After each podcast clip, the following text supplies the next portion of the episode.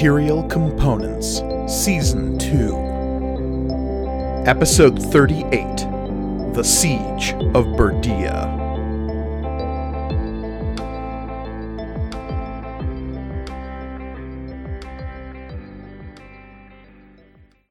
Greetings and welcome to Material Components, the actual play RPG show all about a galaxy of magic and the adventurers who live there. I am your humble dragon master, Mike Gargoni, and joining me, as always, are my stalwart adventurers.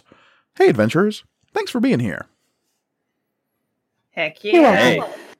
Woo! Hell yeah. Uh, Yeah. Hey, everybody. I am Olivia, and I will be playing Florian of Akalar. I am Elliot, and I am playing Shay. I am Michael, and I'm playing Oswald Octavian Theophilus III. And I'm Reed, and I'll be playing Amari. Indeed. And of course, before we begin today's session, I would like to ask the same question I ask every time, and that is Olivia. Do you remember what happened last time? Only because it's mostly about me. Uh, no. uh, yeah, we are on Akalar, in fact. Um, Florian's homeworld. We are searching for, uh, well, we were searching for one of the children of Aether. Um, a, did we ever get his first name? You have not, no. Okay. And we're not polite enough to ask. So uh, we're searching for Harcourt, who is one of the members of the Children of Aether, the last one left alive on this planet. When we touched down in the city where he is, we found out that it had been basically completely overrun by these giant fucked up lizard things that are way worse than what I was originally imagining. Mike sent us pictures over the break, and I don't like it. so we, well, and by we, I mean Amari and Florian helped a tiny bit, drove these lizards off, and were, I don't know, helping out the towns townsfolk because apparently these things come back every whenever it's dark.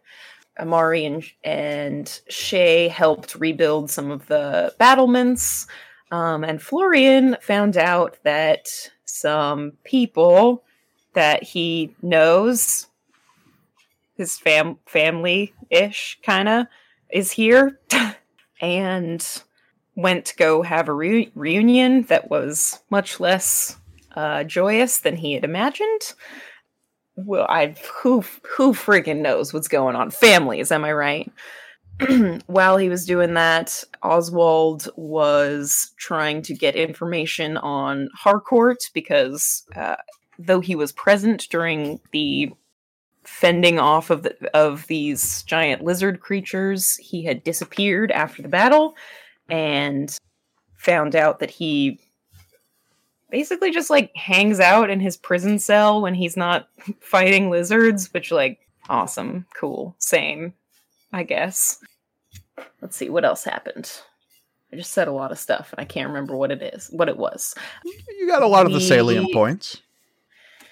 There's a lot of there's a lot of random townsfolk that were just kind of like defending their homes, but we're using I don't know. Akalar is not the most supplied planet in the galaxy, and uh, so we kind of made the decision that it would be best if you know we got as many people off of the planet as possible, so that less people were in danger, and this kind of last little or I, I guess the next the next time the lizards arrived, there would just be like people who were actually hopefully capable of fighting and fending them off, and that we would just kind of hold out until the Tiresian can get back to save our asses. Yeah. Um. Because we put a bunch of people on the Tiresian in the shuttle, and we're like, get the hell out of here. Yeah. Yes, Oh. indeed. also i said i was going to get to this amari met my little brother and was a bad influence on my already troubled brother sorry there's Even a Blue's upset. in the background i know blue's really upset amari Blue isn't much of a, a, a cat person, weirdly enough. But yes, you managed to evacuate the vast majority of the folks left here on one fifth of Akalar. Here on Joretta, the wooded place, you managed to get the last little scraps of folk off world. Because it seemed over the last couple of weeks, these lizards, these muskers, as they've been called, are doing quite a bit to scourge this place clean of sapient peoples. And in doing so, they have succeeded in basically getting everybody off the world, if that is their intent. It's really tough to say with fungus lizards. Something that was discovered last time was that upon death, these muskers seemingly degrade or transform at a very rapid pace, turning into fungus, their corpses leaving nothing but mushrooms and mold behind. Another thing that was discovered was that they these creatures also seem to prioritize targets of an etherically rich nature, which explain the shortage of firearms and transports, as it seems the creatures will go for those targets. Not quite sure why. No one's stopped to figure these things out. It's just been a mad dash to get off planet and not get killed by these things. Some other bits of information that were brought up was the fact that Florian let slip the theory, the posited theory, that these muskers are only reacting the way they are in order to get to Harcourt. Because of what the children of Aether did here, primarily what you know so far is that they kicked the hornet's nest of these muskers. They went to the God's Tech ruin here on Jareta, recovered some artifact of some kind, and in doing so, let these fungus lizards boil up out of wherever it was they were from.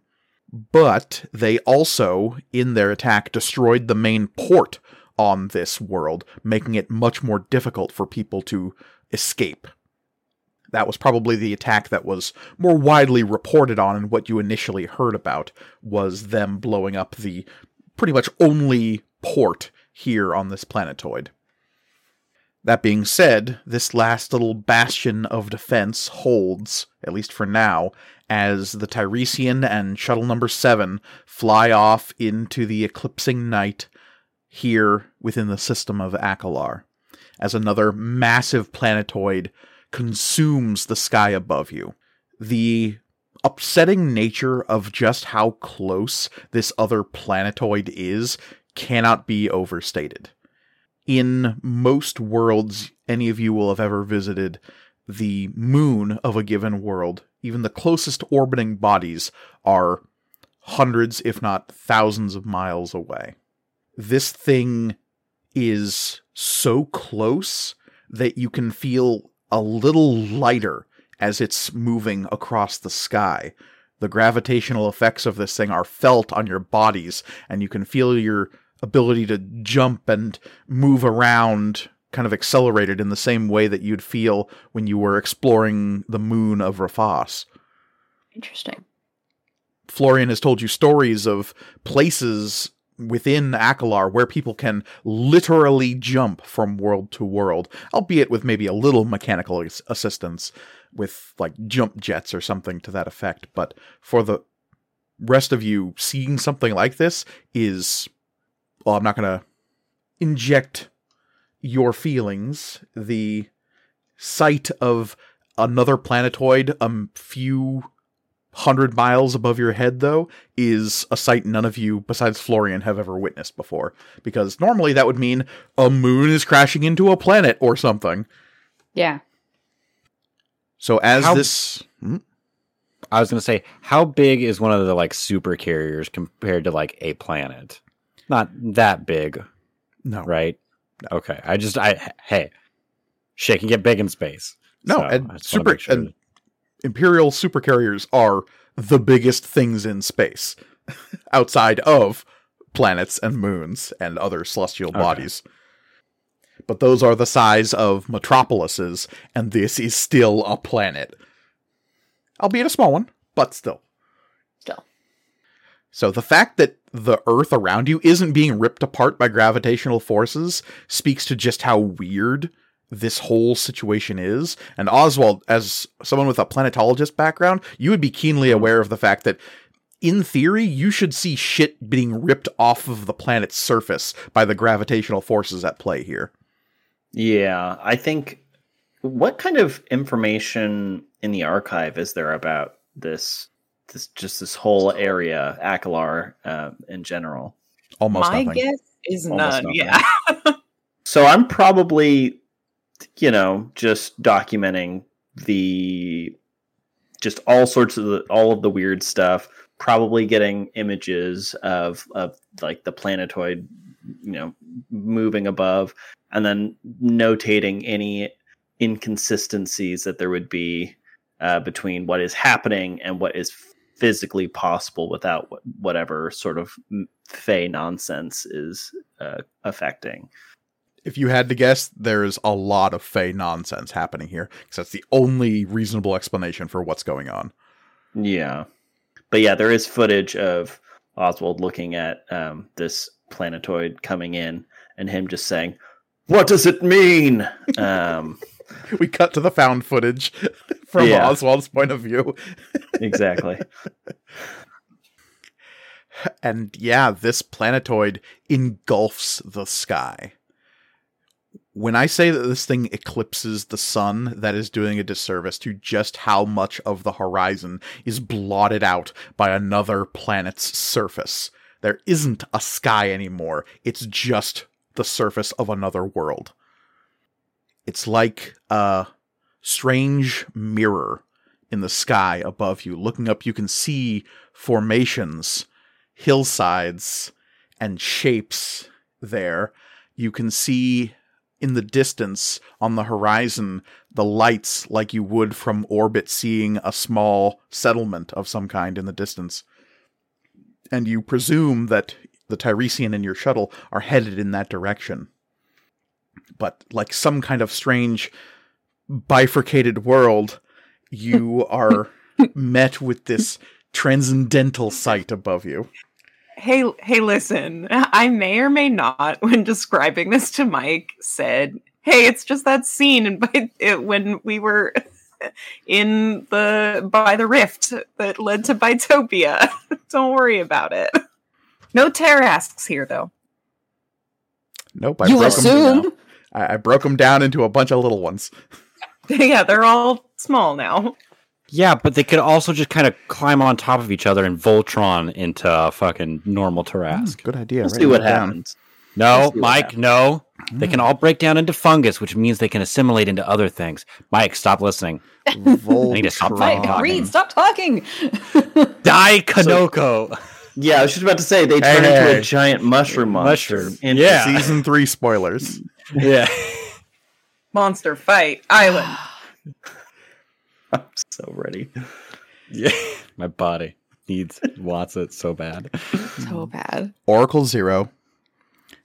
You are here in the township of Berdea, armed and ready as you're maybe going to be with the limited resources and time you had available. Tux, the Yazada class mech, is fully operational, up and running. I have provided a very crude map of your environment. Where are each of you setting up? Hmm. We have, again, to remind our listeners, Berdea is a township that is built up on the tops of massive tree stumps. The trees of this planetoid are humongous, so you can have stumps that have whole buildings and little pieces of the township on those stumps. Currently, most of the town is abandoned, and only two stumps remain as points of defense. There is one with a massive supply depot on it, and one with a dockmaster's office and a sheriff station located on it. And both of those stumps are connected by large metal bridges that span the gap between the stumps, as well as connecting them to the three open landing pad stumps that are just north of town. Which of these two buildings, uh, these two main building, or I guess town areas, could we estimate to be more defensible? Which has like a sturdier structure to it. I, I may, perhaps the the jail. Um, my my thought is to everybody in one spot, everybody in one location. We don't need to spread out. If we can defend one building, that would be ideal. That was part of the intent of getting all those people out of here was that we could kind of concentrate our efforts. Okay. Oh, sorry, my mic was messing up there for some reason. It's all good. Uh, you know that there are barricades built up between the dockmaster's office and the sheriff's station to kind of cordon off that, and that little perch beyond those barricades is where you initially drove back the last invasion of muskers, Amari. So that little Mhm. square there does have built up defenses that you, in fact, helped reconstruct over the last few hours. The area by the supply depot is also cordoned off by some rough fortifications, mostly because that whole area was being used to shelter non combatants before. Now that that's no longer an issue, yeah, you can fall back to either of these, and they're both fairly defensible. Which one's sturdier? Mm, tough to say. The supply depot is definitely built to withstand all sorts of things because you're keeping valuable goods in there, but so is the mm-hmm. sheriff's station. I will say that Right. the supply depot is a single level affair. It's basically a big warehouse. The sheriff station has multiple levels, the bottom of which is mostly holding cells, and the top level of which is offices for the sheriff and his deputies. So we mm. could set up snipers in the upper levels of that build of the sheriff's office, perhaps.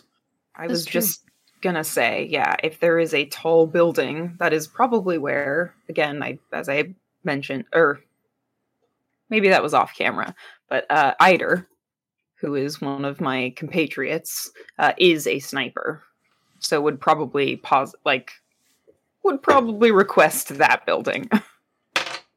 That's probably where Shay is uh, had set up as well. I think I may have said that even last session. Um, so I'm Mhm. just confirming it now. The up in the upper level of the the sheriff's office is probably where Shay has set up the mobile command center for Tux. Absolutely, yeah. I mean, it seems as though we've got a good spot to hunker down and try and outlast as best we can. Because if if we can protect that, that means hopefully Tux won't take an insane amount of damage to like not no longer be functional. Protect all the people, best vantage points. Unless we really want to be split out- it and stuff like Who's that. Who's going to be outside of the building other than Tux? Is my question. Before you had folks manning the barricades and firing at these things as they came up over the lip of the stump, hmm. because while the building themselves is more defensible, once you have a line of sight on something, it's already up on the stump and could possibly circle around. Right. yeah. Uh, so will- go ahead. I was just going to say, I will also just mention that if Tux is the only thing outside of the building, it is immediately going to become like Lizard Central because it's super aether heavy and that's what they like. I mean, So- so, just the thing is, is we should the the longer we can keep them away, which if we can start taking them out before they even get up, then we can Mhm. always fall back. Yes. But yeah, we we shouldn't be starting from our last standpoint. oh yeah. And could also could also use Tux to like lead them on a merry chase like around where there are people Yeah, Set- I'll line I'll, I'll line of sight tank them and just kind of Yeah. take them around. Each I other. I mean- played, I- yeah, I played lots of MMOs. not- I can do this. Just turn on tank spec and yeah, let's go. Just got to be sure that they don't uh, lose aggro range. That's all. No, it's fine. Yeah. It's fine. It's fine. I've got a, yeah. What is it? Misdirect or whatever. I don't remember what the hunter ability is. Is it misdirect? I don't remember. I don't remember. All I know is EverQuest stuff. Anyway, as Games. Games. so the vast majority of the gang is setting up outside the sheriff's office. Then it sounds like. Mm-hmm. I think Yeah. so. So perhaps uh, we can set it up into three stages. The first is pot shotting them before they even get up to the top of the stump. Once they get up to the stump, fall back to the barricades that we have, um, and then once that becomes overrun, we all just uh, hunker down in the building. I guess. Uh, quick Alright. cue. Is Harcourt involved in any of this planning phase? Is he still in the sheriff's uh, jail? That's what those are called. The sheriff's house. Whatever plans you're making, they're being made with Yulin and the sheriff. Okay, cool. because that's who the last of the people here are responding to. And Harcourt is not a part of the plan making. Uh, he has been used essentially, uh, according to the sheriff, as the point man in the, these invasions. They know he's ex Imperial. They know he's a soldier and a damn fine one, considering what he's managed to accomplish here in helping secure this township. But they also know that he caused a violent fight when he first rolled into town that got somebody killed. Can we, uh, I, mean, we maybe have a new point man in uh, Amari and Tux. It's sort of important that we, I mean, he's kind of the reason we're here. The sheriff would raise an eyebrow at that. Yep. Florian does not elaborate. Because as of right now, the only people, the only person who knows that Harcourt is involved with the children of Aether stuff is the four of you and Eider. Eider, yeah. Oh, Eider, right? Yeah. Yeah. I, 'Cause I again, Yulin doesn't know Florian- yet, right? No. Hmm. Hmm. Florian would not elaborate on that. He would just say, like, yeah, we're, you know, we, we kind of came to town, uh, we, because we thought he might be here. So if he could not die, that would be great. Thought you said you were an aid organization, Yeah, we are. and you came hunting this one. Hmm, well, hunting is a little, I mean, we're just asking him some, for some information. And from across the main floor of the sheriff's station in his cell, Harcourt, who looks for all the world still to be napping, his eyes closed, Hmm. a smile will stretch across his lips. Oh, fuck this dude. All right, I hate hate this this guy. I'm upstairs. we were- I can't hear this. Yeah, counting on on him not knowing who, like who we are and why we're there, and we've just been like, yeah, we're here to ask him some questions. What could we possibly ask? I him? mean, I, I didn't know that no, it's all he good. was in the room, but that's fine. I might have said that a little differently, but also Florian doesn't really. I mean, yeah, we're. Please stay alive so that we can ask you some things about what about your time in the Imperial Army, about who knows. And the sheriff will say, What are you suggesting? We just leave him in his cell? Uh, No, no. I, I mean, it sounds like he's been really helpful. I just meant like you said you you're using him as a point man, and I'm just submitting that my compatriot Amari here might do better at that, since he will be inside of a giant robot. That's fair enough. Just like I'd like none of us to die. If we could keep all of us from dying, that would be great. Everybody. and Yulin, who's still very. Uh, you can sense the simmering rage off of your uncle, this slightly older Well- midrin. I'm not gonna. Wow, is it the holidays already? But he'll say, Huh, trying to keep people alive now, that's your goal? Could have fooled me. I don't know what that means, so I won't respond to it. backstory stuff. I guess. And the sheriff is definitely like looking between the two of you. And he'll eventually just say, Think you can put aside all this shit until we get out of here alive? And Oh, was that will- directed towards Yulin because he seems to be the one who's uh, giving off all of that energy. Just that stank. He's got them vibes. yeah. them dirty vibes. Yes. Yeah.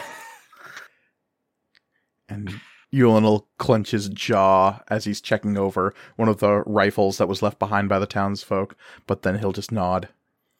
if Amari or Oswald like uh, do what the sheriff did and like seem confused about that at all, Florian will just be like, I don't fucking know.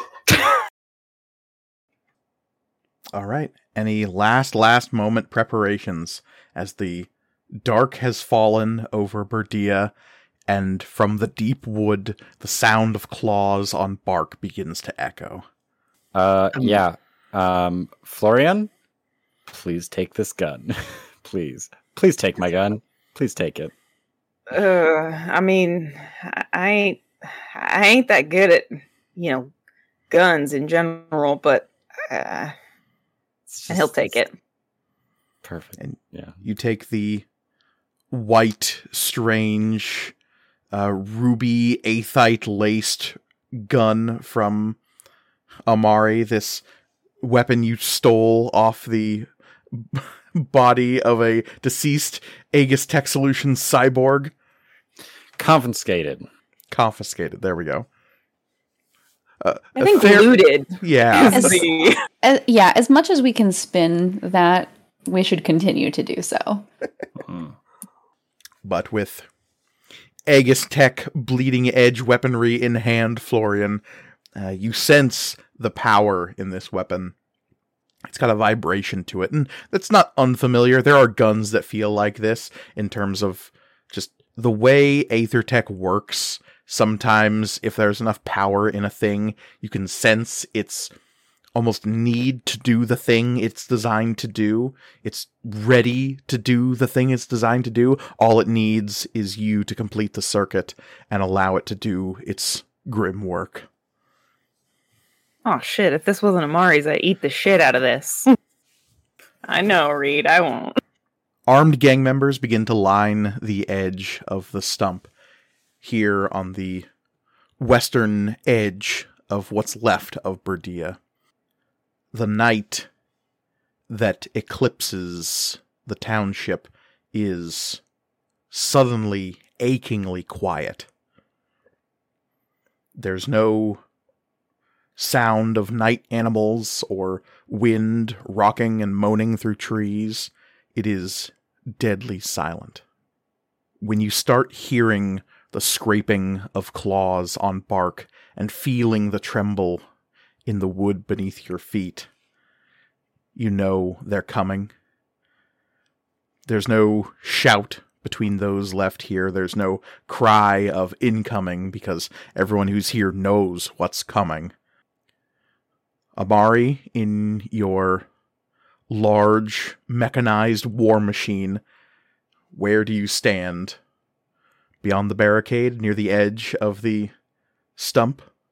How how hard would it be for me for Tux to kind of make its way over the top of the barricade? Like should I should I need to retreat? Or are we With- gonna do is there like a break that I can just kind of pass back and forth through?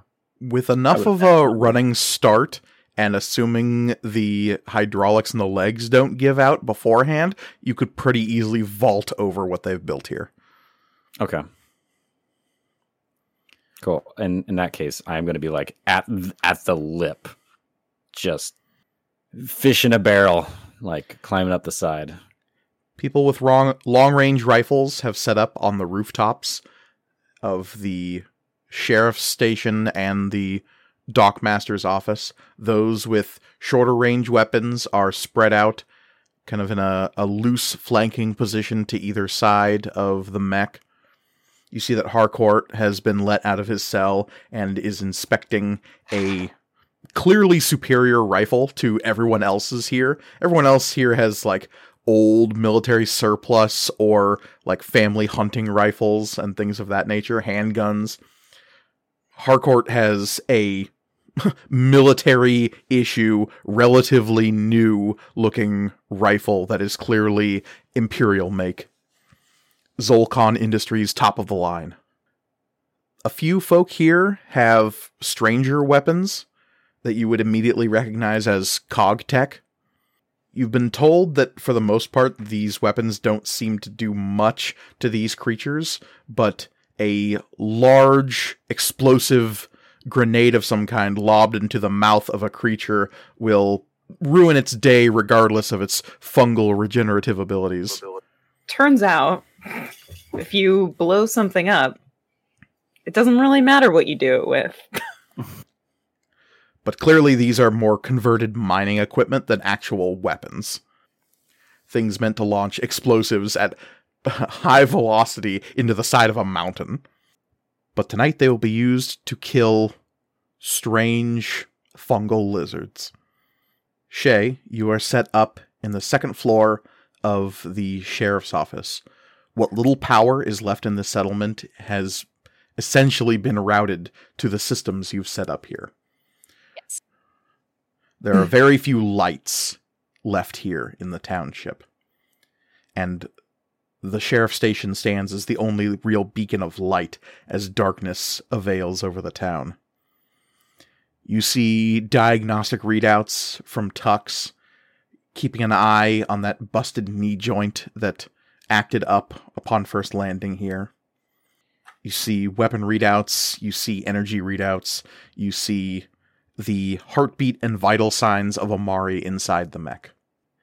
Around you are people with longish range weapons, rifles, shotguns, things of that nature. Uh, an etheric shotgun, by the way, is just what's called a spread shot weapon. It's meant to disperse energy in a wide cone in front of you, uh, less about shooting a beam of energy or a bolt of it. Florian, you hold that Aegis Tech weapon in your hand. You can feel your own etherics mingling with the weapon. You feel the interplay between yourself and the, the weapon's chems, and this is unlike any gun you've ever held before. It feels like your own aether is moving through it, like it's an extension of your own body in a strange way. It's the only Aether Tech I've ever liked. Oswald, Oh. Sorry, Reed. This gun is mine now. where is Oswald now? I feel like Os there it wouldn't make sense for Oswald to be out in the battlefield. Um, I honestly think he's going to be probably in the sheriff's office with Shay, um, perhaps looking out over the battlefield um, to either give uh, intel uh, based on what he can see, or if needs be, ensure that Shay can continue to make sure T- Tux operates correctly, or to assist if if need be. All right. As you stand there at the precipice looking out, the stumpy sheriff of this town, a man by the name of Tybalt, comes over to you and presses a handgun into your tiny hands. Oh, uh, uh, thank you. Now, you don't shoot that unless they're coming up through the windows, you hear? Oh yes, yeah. Let me guess. This side forward, huh? Huh? It's gonna be a long night. It's actually a clubbing weapon. Oh, Yeah. excellent. There's no, they, they wouldn't give you bullets. I'm just I'm just imagining the fucking scene from Parks and Rec where Ron is like, now never, never look down the barrel of a gun and fucking uh oh god, Retta's character is like, What is that a trick question? And then immediately looks down at it. Uh, Shay, without looking away from any of the things they're doing, says, Yes, he is always like that. Amari, near the front line, your eyesight, though you're not seeing through your own eyes anymore, all of your sensory information is now being given to you from Tux's external sensors. But you notice the motion and your visuals hone in on Harcourt as he is standing relatively close to you. and occasionally he'll glance up and you see him inspecting your mech. Um, he's not like looking out at at anything. He's just checking out the mech, like looking at like opposed a, a nice car, or or is he looking at it like with disdain? Is there any like discernible emotion uh, associated with it, or There's a slight sneer on his face. Hmm. Okay. I'm sure I can like deduce what that is. Probably, Maybe. maybe. But as you all hear that sound of claws on bark suddenly breaking the silence of the night as the muskers begin to boil up, there is a cry from somewhere beneath the lip of the stump that you stand on. It is a low, ululating howl that seems to ripple out of a single throat, but then is caught up by others that scream out through the night. It fills the air. There's no wind, there's no sound of animals, there is only the cry of these creatures as they descend upon Berdea, the last little spark of light on an otherwise dark world. And as they do, I am going to spend every single void dice that I have. I was wondering about that. I had opened the window and I was like, There's a Oh, lot there, isn't there? um, yeah. yeah. And Roll all ones. All to survive the first wave, we are going to do a group check. As opposed to have this being a you just taking turns picking off giant lizards or trying to help the battle in some way, this is going to be more like a skill challenge than it is individual combat.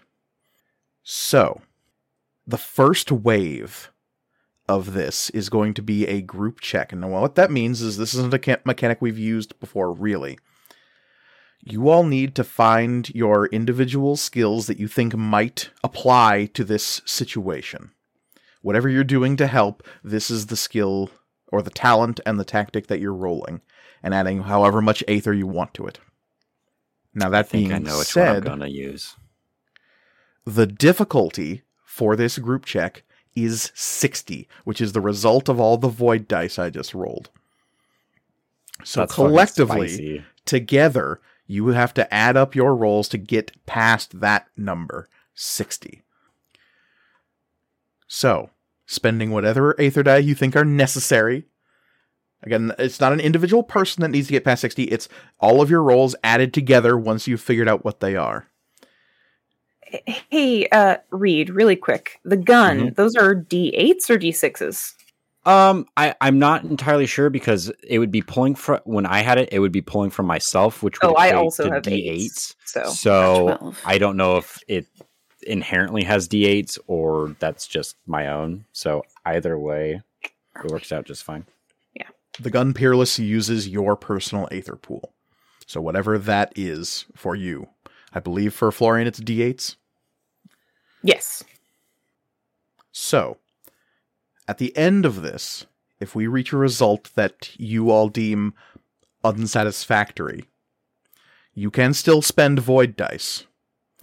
But if you do, each of you has to roll one. Oh. Yikes! So at the very Well- least, you'll be rolling four of them. Yeah. Well, so I'm just going going to. I used two of my own Aether and one from Peerless. Uh, and I also used Carefully and Athletics. Um, and I rolled 32. So everybody, just 28 altogether. We can do it. Good start.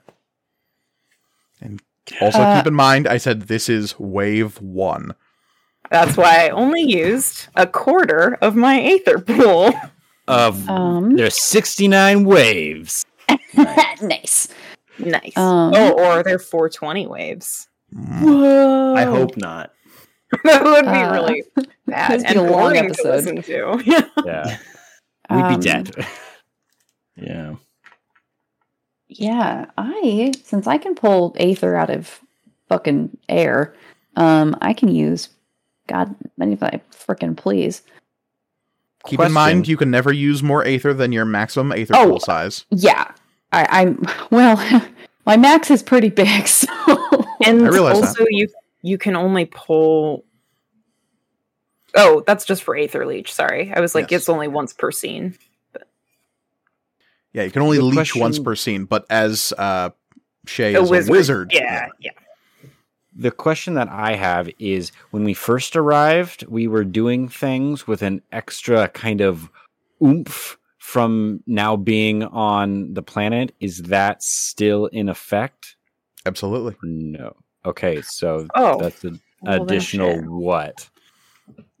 Uh, that is nothing additional right now. I will just take that into consideration as we play out this scene narratively. Okay, I just didn't know if I needed to roll anything else. No. Okay.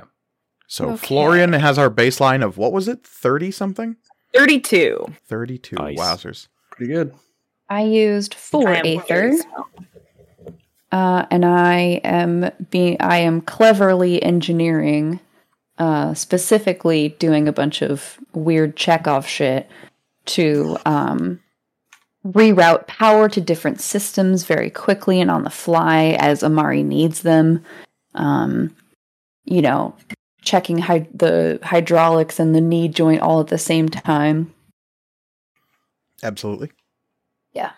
And I got, let's see, nine, 10, uh, only 21. These lizards ain't shit. So that gives us to 53. Yes.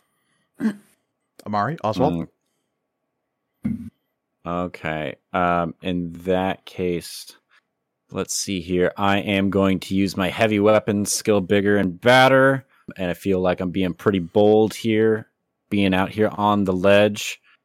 Cool. And then, yeah, I will. I'm just gonna. I'm gonna roll that. I'm gonna roll that, seeing as we need seven to get to the threshold. True.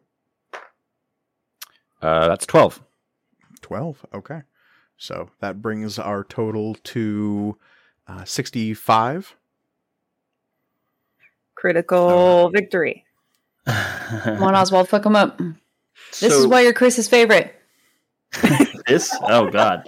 Uh, he's completely useless in these kinds of uh, scenarios. But as far as this whole like each wave is not a separate scene correct? It's all it's all one this is all going to be one sort of big battle scene Each wave is going to consist of a certain period of time within the hour and a half that you're assuming you have to survive for. Gotcha. So for an ability that is used once per scene, I use it once for all of these waves. Is that, is that correct? Correct. This Okay. is all one continuous scene. Yes, for purposes of rules text. Yeah.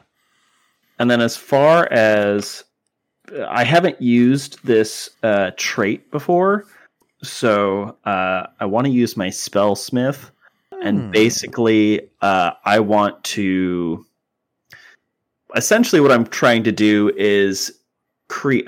Base. uh, It can be anything as as far as I. I mean, what are the limitations on spellsmith? Uh, let me pull up spellsmiths real quick, just so I have the the wording correct.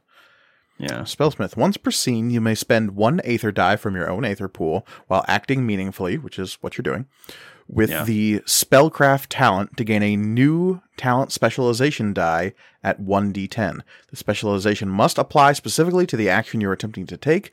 The specialization ceases to exist after you have acted meaningfully. So essentially, you're creating a spell. Now, what a spell is in this setting is an etheric effect that you're generating spontaneously as opposed to using technology to do it. So a spell can literally be anything. I assume it's very. There's not any. There's not really very much light. Uh, I assume uh, because of just the close proximity of the planet. Absolutely. Can I? Can I use a Can I use spellsmith to create a spell that will send out sort of little beacons of light to give people uh, the ability to see these things coming up on, on them. Yeah, absolutely. makes So Targeting system. Yeah. now are you yeah, so you're making a talent specialization with a D10 right now that is Yes. this spell, whatever you want to call it. I would say basically what I want to do is send out like little beads of light that that I shoot out at like as many of these things as possible. It's not going to do any damage or anything. It's just to sh- show where they're where they are basically. Okay. so Um, you are casting fairy fire. I am casting fairy fire exactly, Mike. Um, Cool. Love it. I, I, I Um, do highly encourage It's she she fire. fairies are saying the word fairy is still a thing. Um, I, I know. uh, and then I will go ahead and put another aether point in there. Okay. And just so you know, with the spellsmith trait, uh, once you've created this specialization, the specialization then disappears after you do this roll. Yes. Yeah. But for now, you have a 1d10 in fairy fire. Cool. Uh, okay. So uh, I'm going to say this is cleverly. I should say so. D10, And then uh, a D10 in fairy fire, and then one aether point into that. Okay.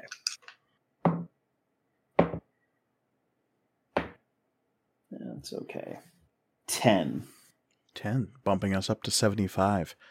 So, you successfully navigate this first wave of muskers as they boil up out of the darkness and assault the lip of the stump, and you are not driven back to your secondary position. I want each of you to describe the scene that you participate in in this first half hour of the assault on Berdea. What are give me one sequence of events within this first half hour that exemplify what you've just done.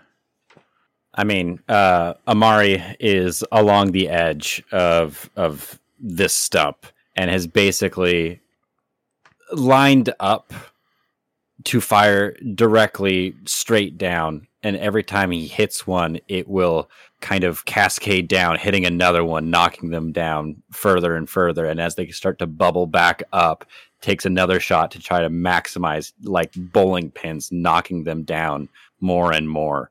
Uh, so they're they're never ever gaining too much ground before they're knocked back down again. And the, the muskers, these massive reptiles with six limbs, four at the rear, two at the forward. They can move on all six, but for the most part, they rear up like some kind of awful reptilian centaur with almost pig like faces with large, enormous tusks coming up from their lower jaws. And they rake and claw at the bark as they scrabble their way up. And even their vicious looking claws dug into the bark don't do them any good when barraged with these massive bolts of aether that lance down from this bipedal mech wielding I, I believe Tux wields an, an enormous rifle of some kind. Mm-hmm.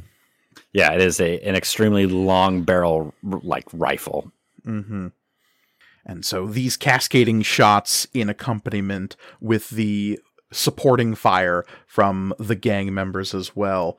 Uh, you see at a certain point, Yulin will pull out what appears to be a, a large ruby that is wrapped in gold and silver filigree. Will hold it for a second and it begins to glow this bright red before he hurls it down off the edge of the stump, and there's a massive whoomph of exploding red flame down there. And Hell yeah. What it reveals is a forest floor coated in these creatures as the flame erupts down there. Cool. Who's next?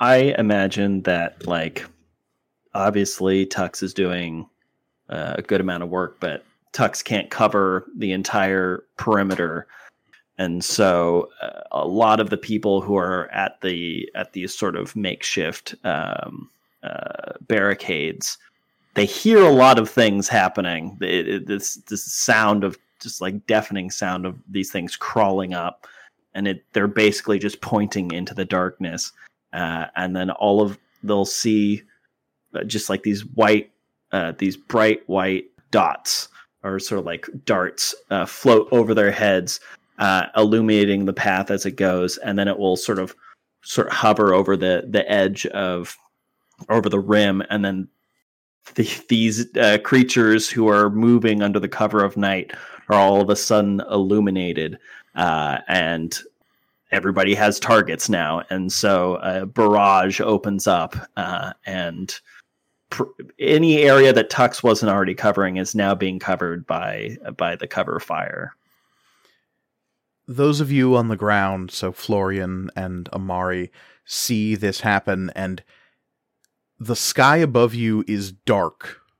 Totally dark. There are no stars because it's a planet in the sky above you.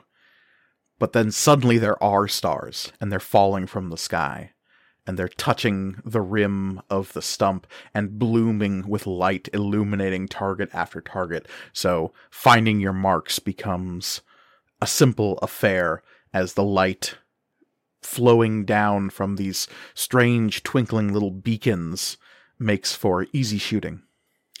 Thank you. So Shay has a. So Amari doesn't like see out of Tux with his own eyes, but I'm assuming there's like a a video feed of sorts. Is that correct? No. The way it's etherically like hardwired into his system, he's seeing, quote unquote, through the sensors on the outside. So there's no screen on Okay. the interior of the cockpit for Amari to look at. It's just that that those images of the like cameras on the outside of the mech are being fed straight into his brain. Okay. So I guess Shay's connection to the cameras is not the same, but like has a has a uh, It would be the same, wireless. Oh, okay. same feed Come anyway. hang out. Yeah. Yeah. Oh, I just mean it's not hard hardwired to my brain. No, no, no, no. Yeah. Um, but so since Shay and Amari are kind of seeing the same stuff at the same time, uh, Shay is able to. I mean, it's sort of like a like a lighting tech a little bit. Like you can see you can see the cue. They can see the cues of what is is coming up next, and like uses that to you know adjust you know power systems to the gun when Amari needs to shoot, you know, activate clamps on the the feet so that the the uh, kickback is not too doesn't rock the the mech back. Undoing those things when Amari is moving around, rerouting systems, thrusters to like thrusters if need be. I know that it doesn't fly necessarily, but like They're little booster jets that help for mobility. yeah. and it's this symbiotic relationship between a mech pilot and their engineer that becomes exemplified in a situation like this. These tiny compensations that occur that in a true firefight, if you were out from support lines, these mechs become more tank like. But in a situation like this, where you have direct engineering support, where you have somebody compensating, Tux isn't a weapon. Tux is an instrument. And the two of you just happen to be playing it at the same time in perfect symphony with each other. Beautiful. Cute. There are notes that you can't play alone. That's the kind of instrument that Tux is. And as the notes strike, and muskers die, it is a song that you know well, Amari. This is maybe not the same sort of fight that you grew in fame during. And this is most certainly not something that Shay has ever experienced. But this sort of combined arms support is why the mechs of the Dragon's Wake galaxy are considered the true weapons on a given battlefield. Now, That being said, you're always going to be overshadowed by those damn orbital lasers. But anyone who's ever fought a mech on the ground will always tell you that's something that just exists, like a meteor That's strike cheating. or a solar Yeah. flare. Yeah. Mechs you see coming, and there's still nothing you can do about it if they're being supported properly. Florian? Uh, I think Florian like starts the this like first wave kind of hanging eh, hanging back a little bit like he's I'm a lover not a fighter um and then I think at one point um uh, he's like keeping keeping away too from like the the side with the mech cuz Amari's got that clearly firmly in hand um, as he's just blasting away at these things. And then I think that somebody gets pulled over the edge. Like a musker gets up over the lip and grabs someone that's too close. Roll me a d12. Oh, I mean, you already succeeded your roll, so you save them. It's just 12. who is it? You see Eider. oh, oh, oh, wait, uh, no. Eider was on a roof behind you. You hear a cry, and suddenly there's a musker on the top of that roof, bellowing and roaring, the lichen's throat in its clawed hand. So, wow, good. That's like the perfect role. Uh Florian literally fucking like yeah, because he's hanging back is close enough to for people around and I don't know if like Shay's busy, maybe Oswald sees this. It's like for a split second he like flickers out of vision because he's moving so fucking fast. And then he just, I mean, you've seen Florian scale a building before. He does, I mean, he doesn't do it all the time, but then, like, he's on top of the building, unloading of the Peerless into this fucking thing. And when you fire this gun for the first time and dump all that aether into it, it's like a siphon that you feel going off. There is power flowing through this weapon in a way that you've never been able to express through your body before. Your interior biological etherics being able to enhance your strength and your speed is always something you've done innately, but being able to project that much power all at once, it feels amazing. And the fact that it obliterates what's in front of you in this wash of crimson light that leaves just a, a musty smear on the rooftop, Eider falling to the ground. The remnants of this thing's clawed hand still clutching at their throat, but they tear it off and throw it to the ground as there's just this smoking pile of ashy fungus left where this creature was the area around the sheriff's office was lit suddenly with this grim crimson light that flared to life, drowning out even the sparkling starlight of Oswald's spell. And for a moment, the whole area around Berdea is lit with this bright red light. And as the muskers let out shrieking cries and begin to pull back away from the light, you stand there breathing heavily, feeling the gun, still attempting to pull more aether out of your body, but you manage to wrestle it down and feel yourself stopping the aether from going any farther. The beam dissipating and fading, and the light slowly shrinking back down into the subtle darkness that is dappled with the fairy fire cast out by Oswald You're welcome. pouring that much aether into this weapon, it seems, is a dangerous prospect if you're not able to turn it off. Yeah, great. uh, I think I think after that, for the rest of this wave, Florian like gets into the thick of it. He's like, "All right, won't let won't let him get that close again," and like does a little hat tilt to Eider, and then like whoop, is off and away. Those of you who are in the thick of it, so Florian and Amari, and I'll say Oswald because you have a decent vantage point. If you could give me swift perception checks.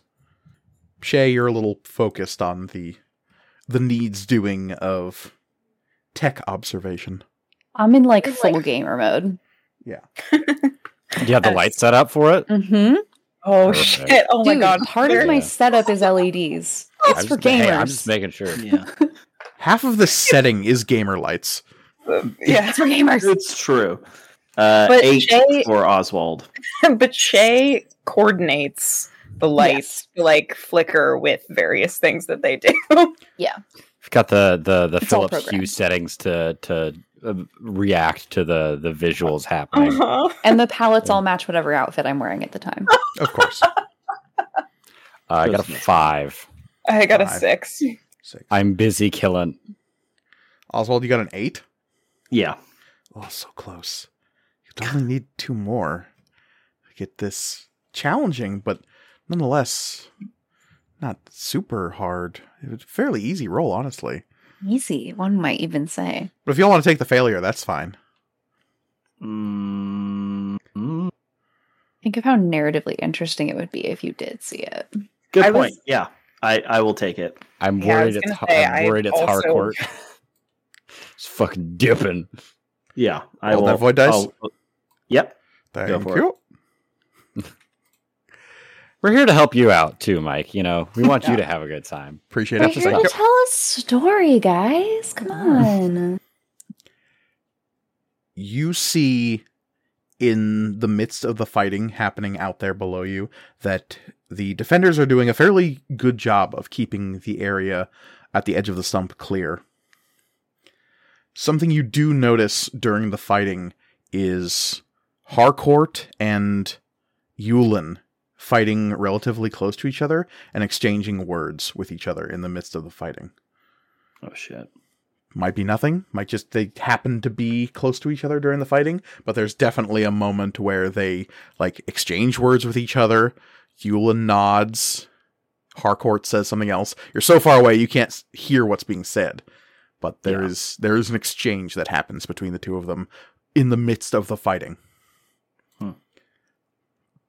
Before florian's big kamehameha wave goes off they've already separated and are on opposite ends of the fighting by the time that happens. So when the first wave ends and the Muskers retreat momentarily after the first huge burst of energy explodes from the roof of the sheriff's office,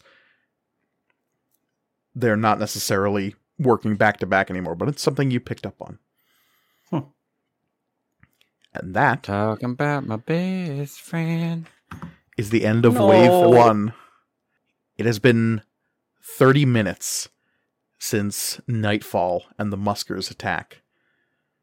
You breathe heavily. Suddenly, there's a lull in the violence after this huge explosion of light. The last of the Muskers are driven off, at least for the moment, and there's a brief moment to collect yourselves and maybe talk amongst each other but you have you have a moment of re- rest here, here before the next wave. Florian definitely goes back to like actually check on Eider since I just dipped. And Eider is okay, uh, talking a little wheezy, having your larynx gripped by an enormous fungus lizard is not a pleasant experience, but you think some lemon tea would probably do them wonders. Hey, I'm drinking right now. It's like you know, Mike. I know, I know. Hmm. Got my lemon tea right here. Spelled B E E R. Lemon tea. hmm That's how I spell it. Mhm. Oh, Let buddy. me guess. That's southern India. Is that sort of the, what? What kind of terroir are we talking here? Um, God. Nerds. based on what I saw of the battle, Tux is mainly using that gun uh, for combat, hmm not not necessarily doing any sort of melee um, combat. It did not become necessary. Did not become necessary. What's up? Hmm. Um, Shay, uh, I Yeah. I couldn't help notice. I, I, Amari is doing an excellent job at keeping them far enough away, at least for um, uh, to keep them away from melee combat. But if they get up close, do you think maybe we could uh, give Tux a bit of an extra oomph when it comes to? Uh, here's what I'm thinking. I have several. Uh, uh, I have a selection of emerald aethite, and perhaps uh, we could configure something to when a melee strike is done. Uh, perhaps a temporary increase uh, in in the mass of of of the fist, or or whatever. Um, uh, and give it a boost with my gravity well spell. Do you think that's something you could set up really quick? Yeah. Yeah. The really quickness of the ability to set this up will depend entirely on the role, I think. yeah, that's fair. Yeah. Um, I will assist that. Um, Maybe we could do that for the next wave okay. as our our our our uh contribution. Determine whether or not it uh, happens right as Tux is striking or right before and just tilts him over the edge. Yeah. So you're saying you want to spend wave two constructing this. Now I'm just going to use the first name that comes to my head here because it's awesome, and that's Gravity Fist. Yes. I mean, I mean, you know. Absolutely. Okay, interesting. So, two of the party members are attempting to construct the Gravity Fist during The wave two. Does that mean we won't be able to contribute to the the wave because we'll be focused? Yes, Oh, I thought that was going to be our contribution to the wave. that could very well help enhance wave number three. Oh, okay. Mm. But if you're Now, going to what if spend, we spent an experience point to have done this beforehand? And well, he doesn't have all those void dice anymore, so it won't This be as high. true. Reed, you are super muted. Thank you. That's the only time anyone's called me super, so thank you. I appreciate that. That's No, true. uh, Come on, buddy. Just today. Just today. okay. Hmm. Yeah, yeah, yeah, yeah, please. No, uh, Mike. How many? Just curious. How many void die dice did you spend on that last one? He spent all of them. Seven. I don't know. Seven. Oh, Okay. he currently has one, I believe. Mm-hmm. Okay. Interesting.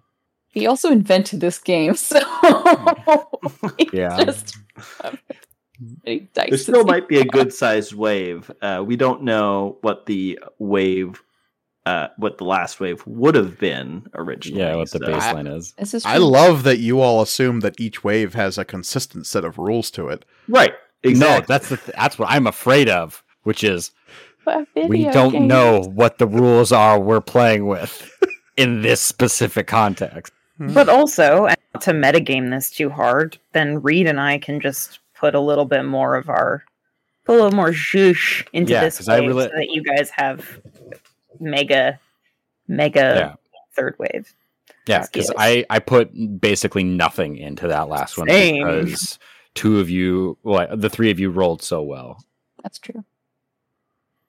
Okay, So, yeah. fuck it. So, Shay, you are spending wave number two attempting to construct the gravity fist, Yeah. and Oswald, you are helping. I suppose so. Yeah. It's up to you. and not to get metagamey or anything, but But I have for that. Power through. absolutely, yeah, I have absolutely nothing in melee weapons. But you might suddenly have something in gravity fist. Yeah, That's true. That's true. Okay, that, that- It's there we go. it's a whole new talent. It's not a melee weapon. It's it is it is It's beyond a gravity fist. weapon. It's gravity fist. It's a way of life, really. Yeah, it's true. Gravity fist is Gravity more of a mantra than a yeah. tool to use. In in fact, more than anything, it's probably just going to go right down into survival at that point. Gravity fist is the last, the last thing Keeping can you alive, I suppose. Yeah. Yeah, it's like the fucking Um, oxygen bomb. the oxygen destroyer from Godzilla. Yeah. yep. All right. So, wave number two. Wave two comes from unexpected quarters. What struck you as odd during wave one was that most of the muskers came from the southwest. None of them came from behind, barring one that Florian vaporized. That changes during wave two. They're less concentrated, but they come from every direction. So the use of a barricade becomes suddenly nearly worthless. Because if they're coming from both sides of the barricade, all the barricade is doing is serving as a wall to put your back against as they come at you. So when the muskers come again, and they do come again, they come from every direction, boiling up from all sides of this stump. Their howls and roars and scrabbling noises making the entire night a cacophony of maddening noise as people shout and shoot as the lights that Oswald was cast out begin to flicker and die, because even as you watch, the muskers will approach those lights and literally swallow them. Ugh. Eh.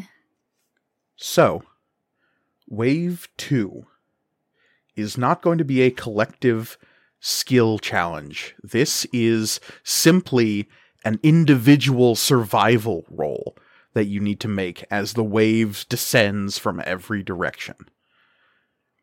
It would be fairly incredible for you to survive this mass onslaught, making this roll's difficulty 25. Oof. I'm going to spend that one void dice I have to make the difficulty oh, only one higher, so 26, but still. so, Florian, Amari, you're out in the field here and you have to survive. The difficulty is 26. Hey, Mike. Hey, Olivia. What what happens if you perchance succeed a roll but um so the aether that I rolled got me to 33 and mm. then the 1 plus 1 from my talents and tactic got me to 35. Interesting. Spicy. Oh, wow. That's what we call failing upwards. hey, that's what I do every day. So this is a spectacular failure. You still succeed, but in an improbable and completely disorganized fashion. And I'm going to leave you to describe that. Hmm. But at the end of the day, you are also taking some kind of uh, condition, or I'm getting three void dice, and that is your choice. I'm going to take the condition. Okay. Now, precisely what the type of condition you're taking is, I leave that up to you. Like, what caused the the problematic element that is slowing you down now? Because again, during this round, we will uh, describe scenes which exemplify what you've accomplished or not accomplished here. So these Oswald monsters are- Oh, go ahead. I, I was was gonna say- make a stupid joke. glad Can I cut you I- off then. Yeah. really really really fast before before we uh before we move on to the next person's role, Amari's role. Mhm. Can I I'm like one away from a critical success, right? So can I fail spectacularly and critically succeed? I don't see why not. That's hilarious and I deeply love it. I would like to spend one void die to do that. I encourage this behavior. Because this is less narratively interesting and more very funny. hmm I suppose the rules as written right now, nothing stops both from being true. So again, some kind of comedy of errors leads to you doing something amazing, but you hurt yourself or something bad happens in the process. Truly a farcical, slapsticky, and sort of uh, series of events happens. You Buster Keaton your way through this role. Oh yeah. Amari?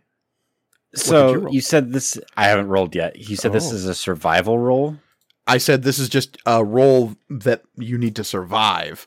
It doesn't have to be a Okay. survival roll. It can be if you can just that. No, no, that fucking changes shit because I have nothing in survival as well. So, Hmm. hokey day. No, this Um, is just you change- surviving a shitload of muskers coming from every direction. Great, cool. I like that.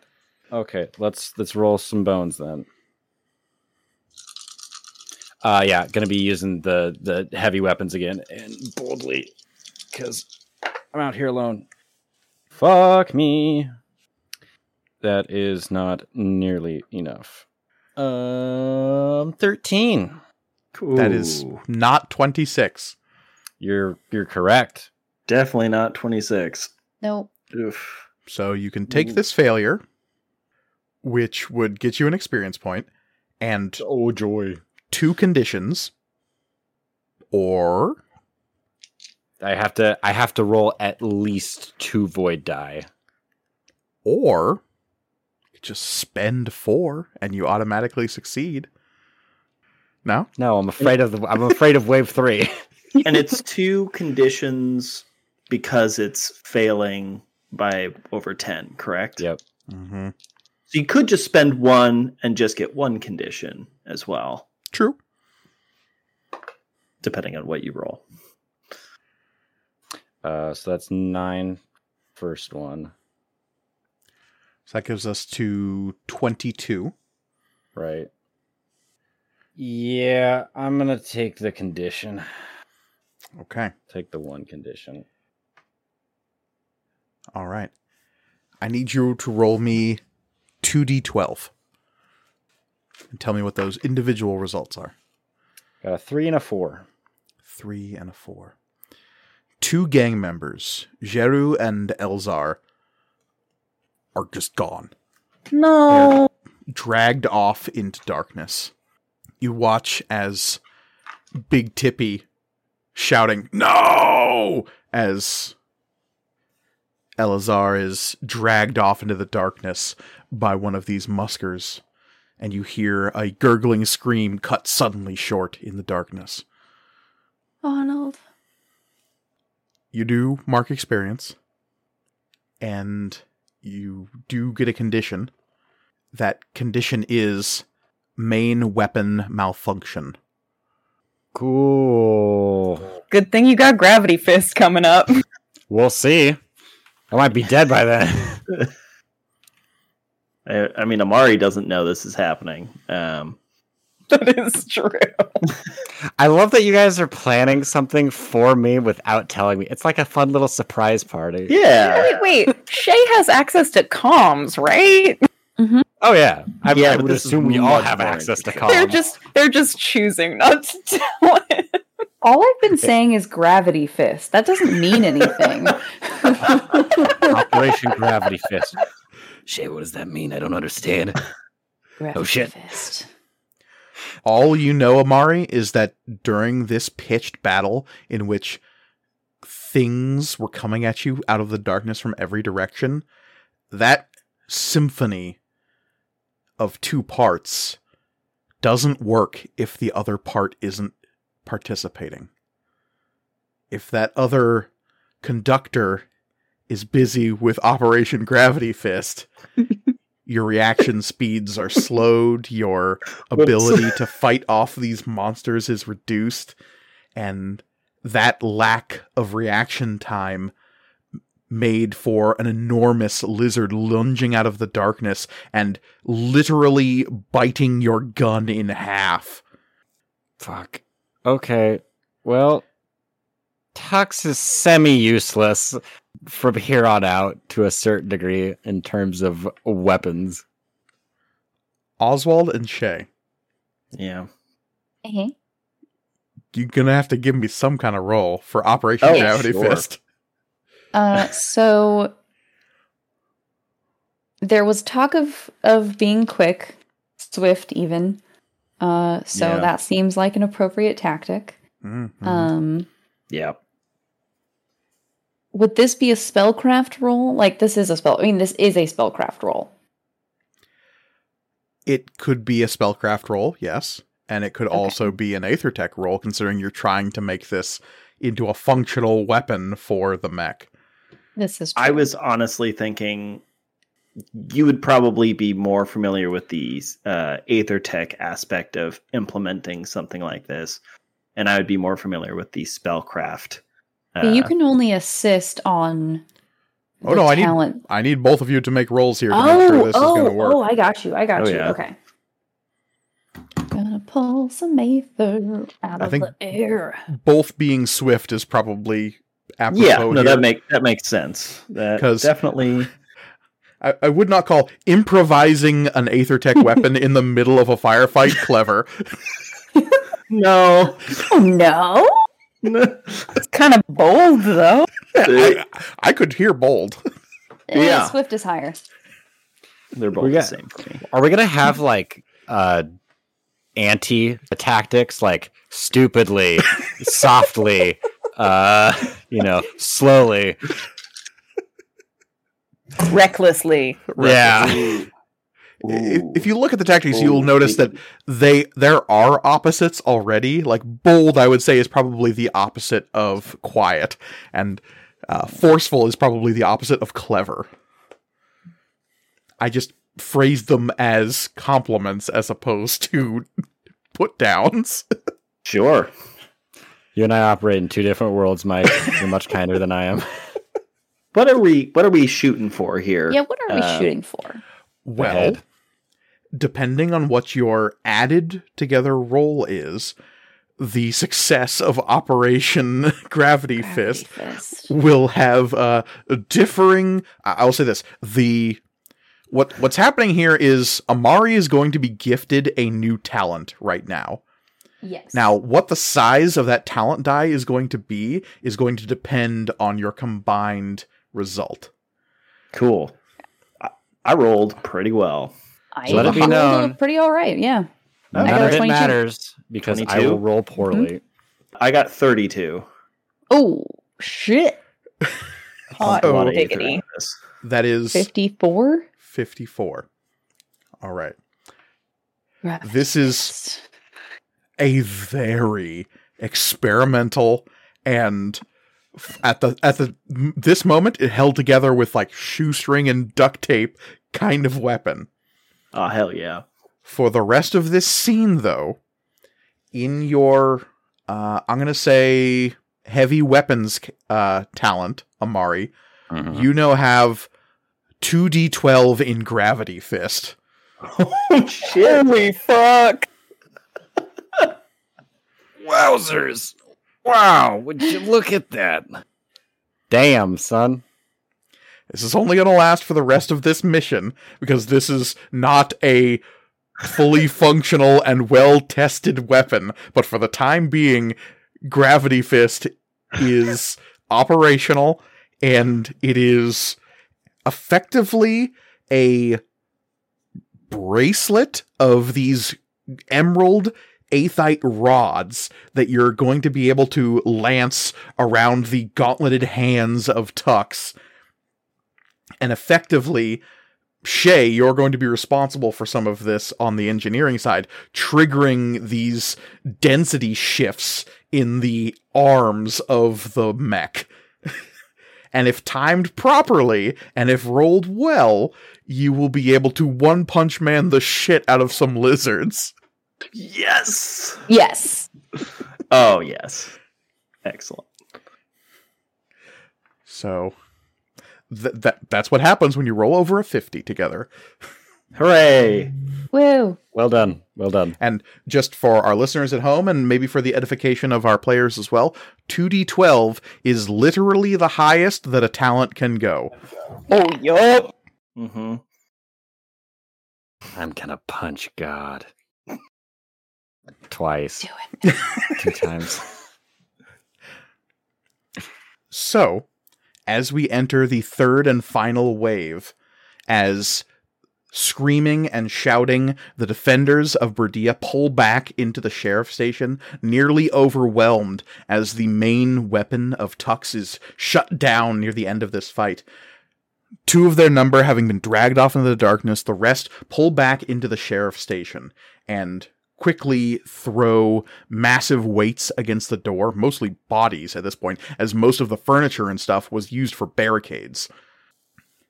You can lock the door, but there are still massive lizards outside, and they are beginning to swarm up the sides of the building. The firefighters outside are shooting down and clearing a little bit of a path for Tux to rocket up and land on the roof of this building. Which is when Oswald and Shay are able to scurry out onto said roof and affix Operation Gravity Fist. And now we enter the third wave. You know Uh, that How long did did wave two last? about a half hour. Okay, so it is another thirty minutes. All right. Mhm. And Uh, uh, Mike, remind me the the Aether in Tux is still a D six. Mm-hmm. Cool. Just making. I'm just. I'm just building a future. Florian, before we get too far into wave three, what did your Buster Keatoning look like? What was that? Oh, so um, it it was less Buster Keatoning, and I think more Mr. Magoo, gotcha. Florian. Florian was like, "Oh yeah, I I stopped that flow of aether into this gun out of my myself and my body, and it turns out not so much." Uh, so I think that it's just like the energy is like slowly draining, like dripping out of him into this gun. Hmm. That is a thing that happens with this gun, yes. Um, and I believe that the so the condition I took is called shorted out um, because we haven't really talked about this, but Florian also has a fake arm. Uh, but instead of being cool like Shay's, it's just it it's just a little like prosthetic and it doesn't work anymore. Okay. Oh, So one arm limp at your side, the other still clutching this etheric rail gun that you like a fire hose that you can't quite turn off. You have to just Yeah. point in a direction to keep the aether flowing as you keep firing this weapon and Yep. pray that no ally gets in front of you. Um, and as I put in the group message, but I don't, I didn't say out loud. I actually rolled an eleven with that void die, which means I, which means I double critical. So I would like to get some aether back, Yeah, and also um, I'm going to alley oop carefully. All right, so we have a careful alley oop on the table for anyone who attempts to careful from here on out. As the doors are shut into the sheriff's office and the sound of howling muskers and clawing beasts outside is deadened by the walls between you and them, you have a moment to breathe, you have a moment to think as they haven't found a way inside yet. Obviously, Shay and Oswald are helping affix the gravity fists. Yeah. Does anyone want to tell me what the hell Gravity Fist is? okay. So, gravity fist. No. Uh. Go on. So Oswald's little uh, emerald aethites, right? So these are gonna increase the density. Was it density or mass? Density, it wouldn't be able to increase the mass. Okay, sure. I'll pretend Oswald said that. increase the density. Density, it of- wouldn't be able to increase the mass, otherwise they'd Sure. get bigger. increase the density of Tux's fists. So, punchy. Heavy fist, gravity fist, punch lizard. So- I mean, I'm gonna. So have Oswald you- starts uh, scribbling on the wall the equation of like mat, you know, of mass moving at a certain speed, uh, you know, Newtonian physics, basically. And Uh, Shay is just like doing punching motions and saying, punch lizards. So, if this is applied uh, exactly at the apex of a strike, it will uh, give it a little boost, uh, uh, so to speak. So Shay is doing like slow, like 80s style aerobic, like punching, while like Oswald is in the background with a big whiteboard that he managed to find during this chaos, describing all of the math for it. And like, we're gonna fucking die here. like like neither of them described in lay terms because Oswald is way theoretical and they just And Shay's and Shay's just too fucking stupid. Just I can too make it- I can make it work. I don't know how it works. It just does. As wave three begins and the muskers begin clawing their way up the sides of this building, the first one to make it over the breach lands before Shay and Oswald have a chance to get off the roof. Just as you finished attaching the gravity fists and attempting to explain what they do, you are given an opportunity to test them yourself, Amari, as this first enormous lizard lands on the roof, and you see it pop up directly behind Oswald, Who? and you see it loom over the little Avia man, stop, tilt its head as it considers, and then it will look up and seems to ignore Oswald. He's lizard repellent? that's just It's the smell. Hmm. 12 loco. Works Freeze 70% dried of the rats. time. All the time. Not gonna lie, that smells like pure gasoline. Stings the nostrils. Pungent. and in your mind, Oswald, you hear it's not even hear, you just feel these words bubble up out of your subconscious, out of nowhere, and you just think the words Atlas Reader recognized. oh shit. It's the TiVo. They're responding to the TiVo. You can control the lizards. Oh my god, become god of the lizards. Become king of lizards. And that is when it clomps over Oswald and it tries Oh, to fuck. eat Shay. oh, punchy lizard. Punch lizard. Amari, want to give me a lizard punching roll? Yeah. Okay. So I I was prepared for one, another one of our like ridiculous uh uh rolls. So I will save that for a half second. And let's get ready to to do some punching. Um So you get a- okay. a field stress test on the gravity fist. Yeah. Gravity fist. Uh This pretty is all bold. being recorded, Three by the way. Just, just thought I'd let you know. 10, 10, 9, 3. So 32. As we cut to the found footage from Oswald's point of view one more time, and you see this massive four legged creature, like some kind of horror giraffe, striding over you, Oswald. You see this mech reel back with this enormous fist as this creature is lunging towards Shay, and you are in a perfect position to see that fist connect with this thing's center mass. And there's a moment when the fist hits, and then suddenly the emerald aethite around its wrist glows suddenly, and then there's a choom, and you feel the shockwave over your head as this lizard is sent flying hundreds of feet in the opposite direction. Don't touch my engineer. Thank you. See? Lizard punch. Gravity fist. Gravity think- fist, I get it now. I Yeah. I'm gonna think get back Oswald behind the and- screens. Yeah, I think Hey. Oswald and Shay give each other like a thumbs up, like we did Yeah. it. Nobody but yes, behind cover once again. as you get down off of the roof and back onto the into the second story of this place. There are windows in the second story. There are no windows in the first story. So if these creatures are going to get inside, they're going to do it on the second story.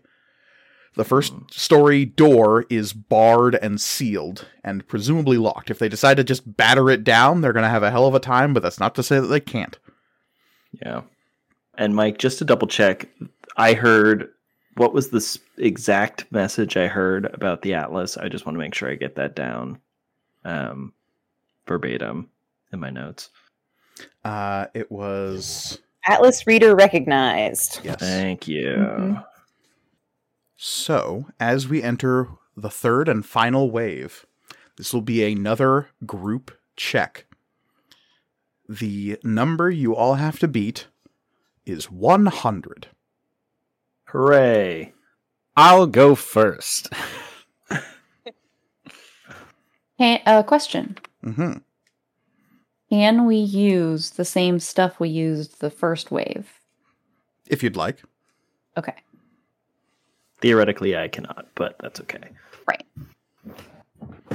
Okay. More than theoretically. In fact, you cannot. Yeah. In theory and practice. Yeah. well, everything's theoretical. That's fair. So, with his newfound gravity fists, Amari is leading the charge from the roof of this building. Yep. Um, let's see here. So I'm gonna I'm gonna say this is bold, and I'm gonna spend an Aether die to activate Daredevil, so I can double my tactics and talent die, which we now know is uh two d12, so that makes it four d12. Yeah, and then Yeah. I'm going to spend two the Aether in Tux, and then can I spend one Aether to activate Daredevil and one Aether of my own? Yeah, absolutely. Uh, They're not like okay, cool. No. And then one more Aether of my own. That's a lot of dice. So yeah, 2d10, 4d12, 2d6, and a d8. That seems pretty good. It kind of needs to be though. Well, yeah. What is everyone else considering rolling here? Can I um can I spend an experience point to have used Aether Leech during the down the little quiet time? Sure. Since we're still technically in the same scene. I, That seems like something you could have reasonably done. Yeah, what are you Yeah. leeching? Just you said that still like sorry growling happening uh you said that there's still like lighting in town is there anything powered on in this building yes, all of Tux's diagnostic equipment. oh no not that stuff hey shay give me one Shay, Shay's like looking at Florian, looking at the systems, like, don't even meant, fucking think about it. I meant like I meant like the lights or something. No, not really. Every all the power is routed into Shay's makeshift uh console bank that's now in the second story of this building. All right. Well, if I mean, if there's nothing to leech, then I wouldn't have done that. But I definitely, I, Plenty of guns. yeah. I mean, I guess I have my regular, I have my regular Coal Foundation pistol. I guess I'll just take that. Bye. it like, it like, shit doesn't doesn't like explode, but it does like full on shatter in Florian's hands as he's just like, I need this. this is not a gun now. This is a sandwich. this now this now this is a bludgeoning tool. Here, Oswald, trade me. What my gun for for a sandwich? um. Oh my gun for a sandwich. All right. So, uh, Operation Gravity Fist, I think, was a decently successful, um, you know, uh, endeavor. Uh, Mhm. 49. Ooh, Amari Hey, covering basically half our ground. Okay. okay. Okay. Sure. now that I have finished opera- Operation Gravity Fist, I am ready to get back into this uh fucking cello duet or whatever. My poetry, and Two you're just like people. cello duet or whatever. Yeah. hey, that's me, baby. That's that's my role in the show. I'm irreverent. And we love you for it. Everyone does. Ooh, Um, ooh. ooh, my tactic was a uh, highest number on the dice. Um, so I'm super. I did this a super smart way. I'm. Huh? We don't have like dice crits anymore. It's But you can make your own crits, isn't isn't that more satisfying? It's not. we just made uh, uh, gravity punches real, so I think This is true. I'm I'm riding gravity fist still. yeah. Raising. Um. I I hate you, Elliot. hey, now you stinker. I, for one, just So- accept the gravity fist. So irreverent. It's easier that way. so irreverent. Li- li- living up immediately. Immediately. 22, 27. So 49 is what we're sitting at currently. Yeah. Who's got what next? Uh, while Elliot is calculating, Florian is going to use the aether from that gun to like sort of compensate for the fact that his dominant hand doesn't work. Um, and I rolled a 30. Uh, I'm sorry, 28. 28. Okay. So uh, 49 plus 28 is 57, 77. I got 40. Okay, that bumps us up to 117. Oh, so I just Oswald, bring us chill, I home. Guess? Oh, you want me to? I was gonna, I was gonna uh, go all in, but um, Please do. Also, No, don't do that. the math. You don't have to do that. we still have a whole mission to do. that's true. Uh, I will spend my one lat remaining aether die to use the mastermind trait. Mhm. Uh, and what I'm going to do, based on uh, observing the the fungal uh, material that I examined from the corpse, is not even the right word, but um, Remains. I remains. I use my planetology, or actually, wait. Waiting. I, I wouldn't be. I wouldn't be able to use Spellsmith again, right? Because I used it the first wave. Is that- Once per scene, yeah. yeah. well, I didn't think about that very well. I am so so the the the creatures did not attack me because for whatever reason I, I heard a message say Atlas reader recognized.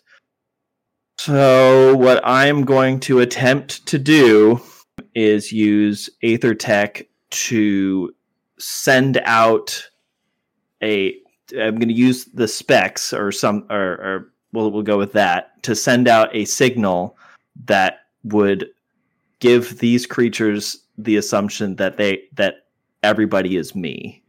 Is there a way that I can make that happen? You are trying. Hmm. I mean, there's lots of ways to make that happen. There is you Yeah. try to use some kind of illusion to make everyone look like you. You could use etherics to try to make everyone masked by your etheric signature. You could try to make it so the only thing these creatures are seeing or are imprinting on in some way through etherics is you. I mean, there's lots of ways to try to do what you're kind of talking about. Yeah, let's go with uh, changing gonna, their I'll say this much: it's going to be difficult no matter which way you swing it. Sure. Yeah. Uh, there's a reason why I am uh, using my mastermind here Mhm, to mhm. try and figure this out. Let's go ahead and change their etheric signature so that, um, or at least mask their etheric signature um, so that they only, per, I don't know, uh, can sense me or or something. Um, You're, you, very specific. You, you don't Yeah. know precisely what it is they're homing in on, so Yeah. you're kind of just shooting in the dark that this might be what it is and it might work. You don't know. Just like the gravity fist. Kind of.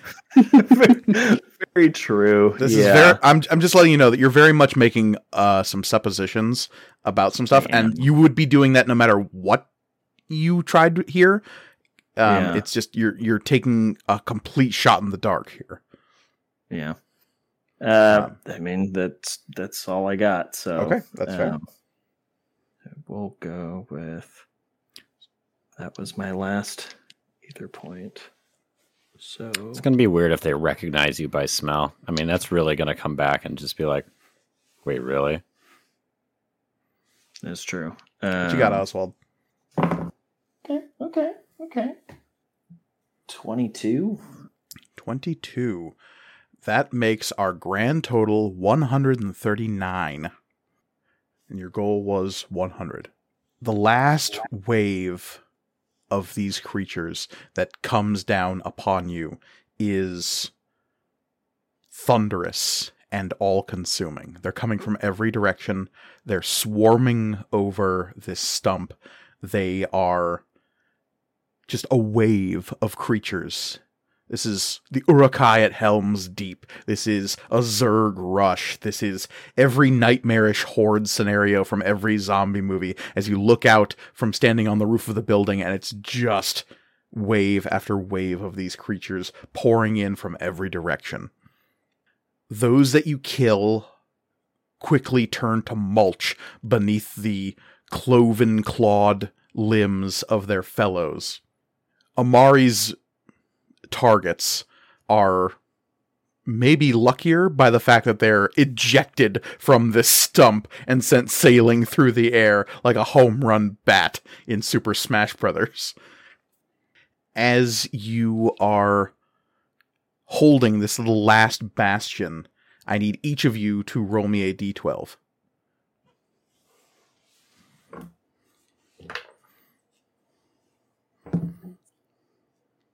Nine. Seven. Eight. One. One, seven, nine, and what was the other one? Eight. Eight. Seven, eight. So, as the fight rages, and over the course of the next half hour, you begin to lose people. Bidane and Jaska are thrown from the roof of the building, landing amidst the horde. Little Tippy is dragged headfirst out through one of the windows of the second story of this building. Oh, poor Big Tippy. the sheriff himself is near a window, and as Sheriff Tybalt is leaning out and shooting this spread shot down, I need Oswald and Shay. You clearly see a moment where there's one of these muskers coming in through the window and grabbing the sheriff, and there's a moment where Harcourt probably could have turned and shot this thing, and he doesn't. He hmm. continues to fire out into the crowd of monsters coming in. But you see him make a choice not to save the sheriff, as the sheriff is torn out through the second story window. Mustard. Just and and just for like reference, wasn't the sheriff like the one person who was kind of pretty pretty nice to him? At the very least, he was utilizing Harcourt. You don't know about Nice. Uh, okay. didn't really dig into what his opinions were on Harcourt. All you know is, yeah, you, the two of you see Harcourt make this decision in real time. He turns, he sees this thing grabbing him and pulling him out, and rather than turning his gun on the creature that's grabbing the sheriff, he continues to fire out the window. But that being said, as y- the fighting rages around you, and once or twice one of these creatures gets into the second story of this building and begins causing havoc, and Oswald, something you notice is every single time that happens, they're not attacking people at random. You see for a fact that they are ignoring people until those people shoot at them. They'll react to violence, but they won't immediately attack an individual until they are attacked.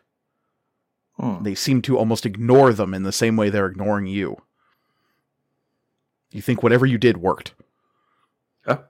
That being said, it's tough to stop these people from shooting at the horrible giant lizards that are coming for them. Yeah, that's fair. Amari, as you stand on the roof of this building, punching these muskers into oblivion, there are individuals nearby. Florian's uncle, Yulin, is close by, providing cover at your rear. There's the, the sniper, Lycan Eider, who's not even using their scope anymore, just firing indiscriminately into the crowd of these beasts. You can shoot wherever you want, and you're going to hit a target. It doesn't matter. No scope. Millionaire. Killtacular. Kilimanjaro. Yeah. In freaking possible or whatever. As the time drags on and it's just this endless, ceaseless pounding, your brain, Amari, begins to grow numb in a familiar sort of way as the repetitive nature of this fight grinds itself into your brain. You've had these feelings before. War can feel like this sometimes, when it's just the grinding, repetitive nature of the fight. Occasionally, there are those tactical moments where you have to make quick decisions and secure strong points, but sometimes you're just pounding. And it beats into your brain in a way that causes nerves to throb and pain to feel like a distant memory. It's all about just the explosions and the violence and the repetitive motion of fight, fight, fight. Because if you don't, you'll die. And the people around you will die. When the spotlight poof, illuminates the roof of this building, and you see the Tiresian descending from the sky. There is a sigh of relief that isn't broken by a lack of violence. The violence is still happening. The muskers are still pouring into this position.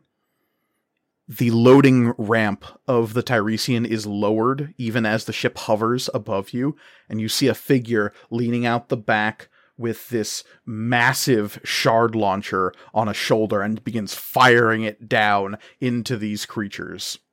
These spiraling shrapnel shards of crystal fly through the air, hit the ground, and explode in a rain of fungal limbs. And now we begin the fourth wave Oh, jeez. getting out. I've played Left 4 Dead. I don't know. Florian, Amari, you are on the roof Mhm. of this building. Shay, Oswald, you are on the second story. Shay and Oswald, you see Big Tippy, Harcourt, and another gang member down here with you. The rest are on the roof. What do you do? We know that the ship is. You know the ship is there as your comms light up, and Duma says, We think it's time to go, yes? Uh, guess we. Yes. Uh, I suggest that everybody run to the roof. Uh, we have our escape. Uh, I'm going to expend an experience point to just say that I pack all of this stuff up. Like, I made it so that it was easily collapsible when I set it up, and I can just Okay. very quickly get it packed up and go. Mm-hmm.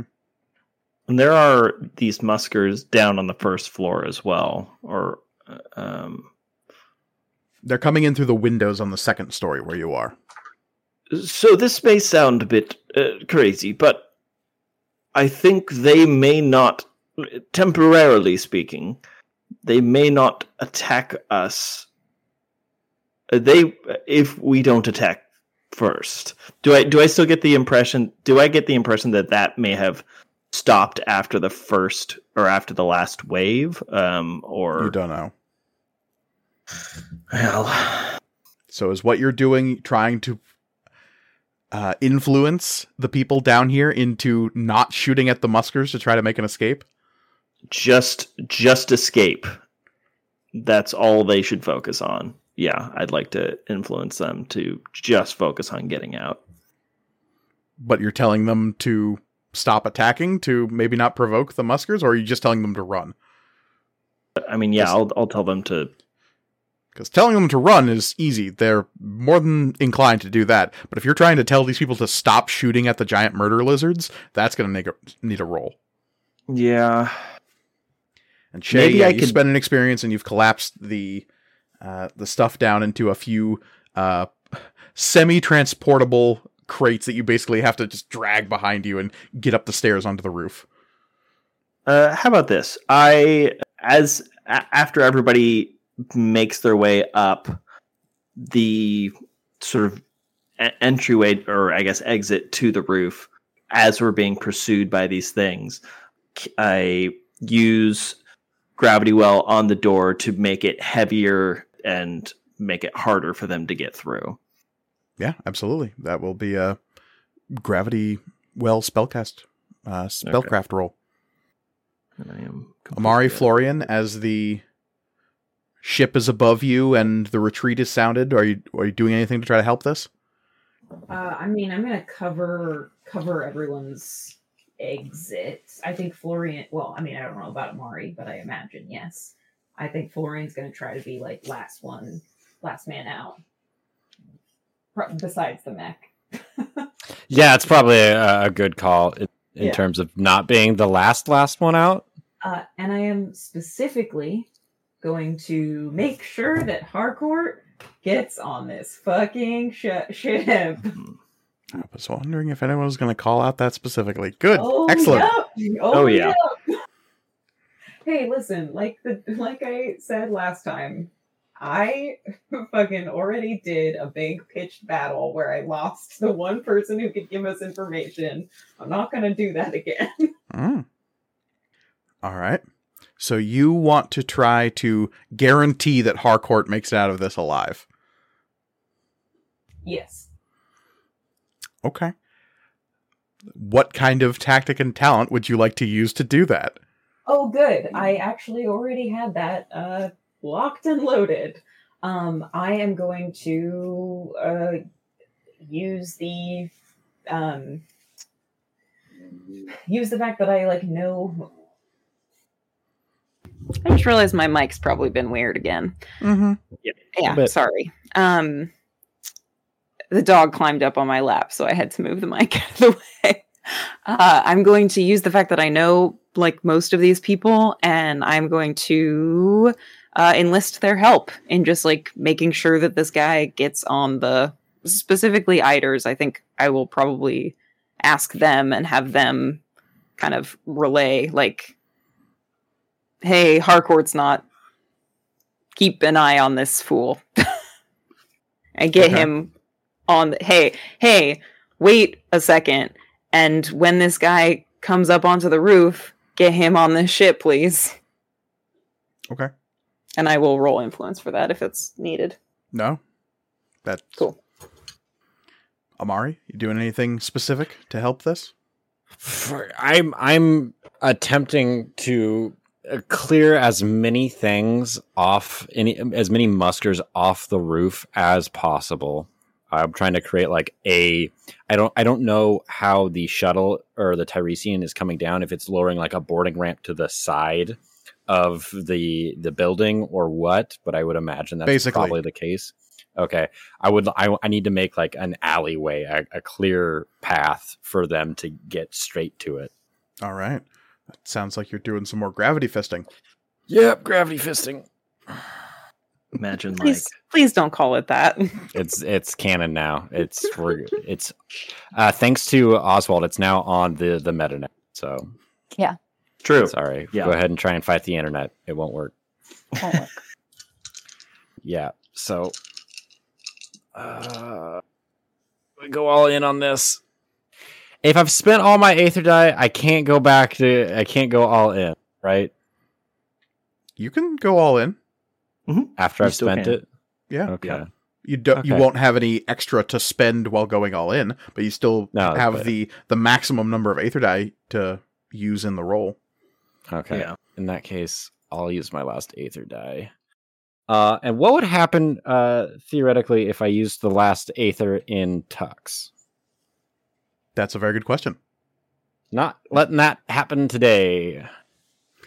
If uh, in the past, when you've used the last aether in a piece of technology, it loses power. Hmm. Not today. Can't do it. Stars are not in position. Stars. Not in position. We can't even see them because there's a planet covering all There. of them. Yeah. Not today, lizard devil. Not today, lizard devil. Late lizard Satan.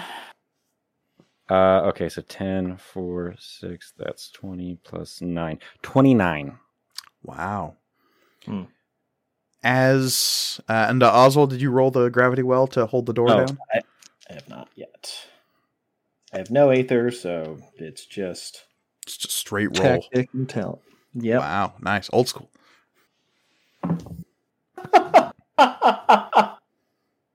Is it a critical failure? oh, critical failure. no, oh, no. don't do The that. door goes flying up into the sky. Uh, yeah, I guess that's uh. I'm Yeah, not even the- going to the- ask for a condition or anything. I just say the door goes flying away.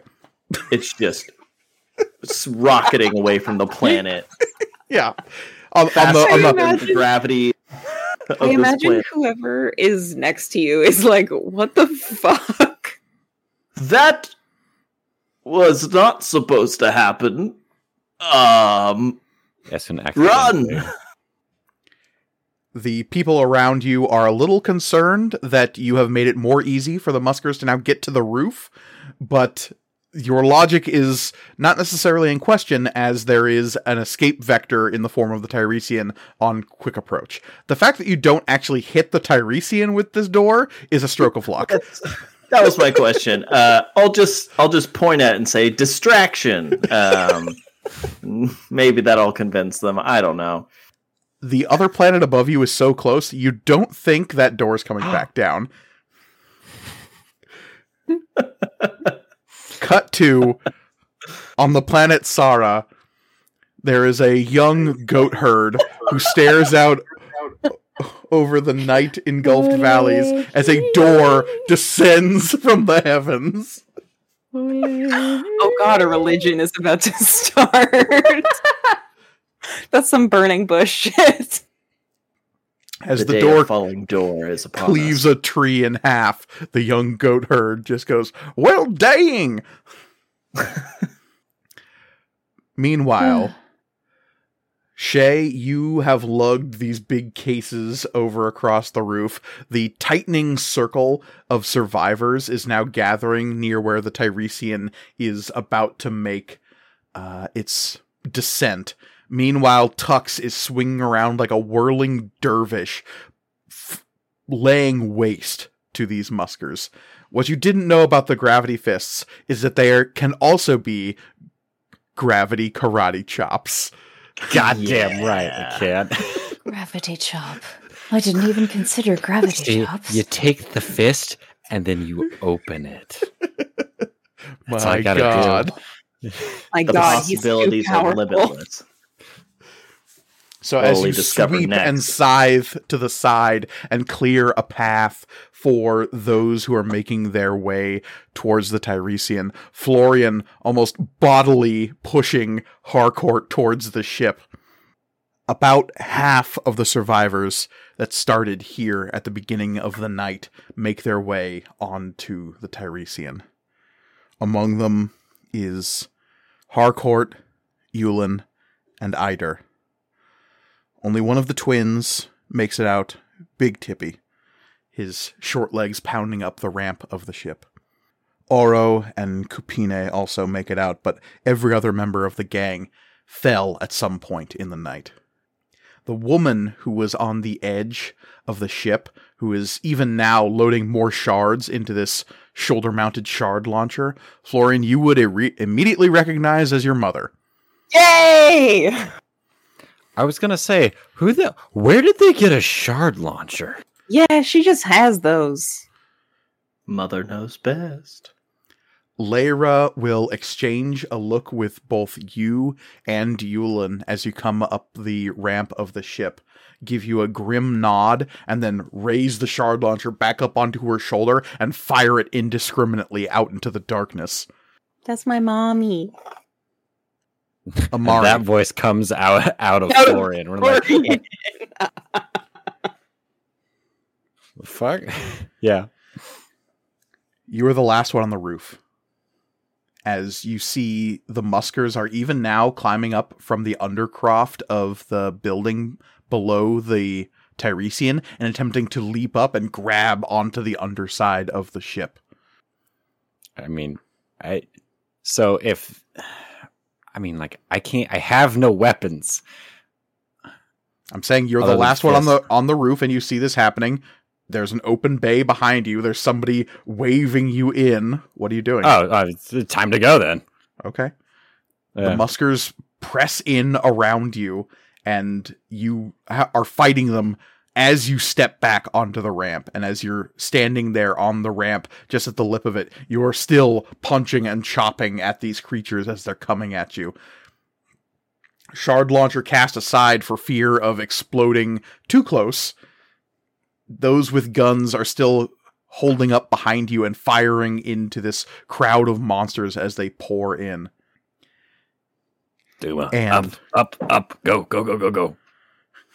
Duma says, Okie dokie! And you feel the Tiresian buck and lift.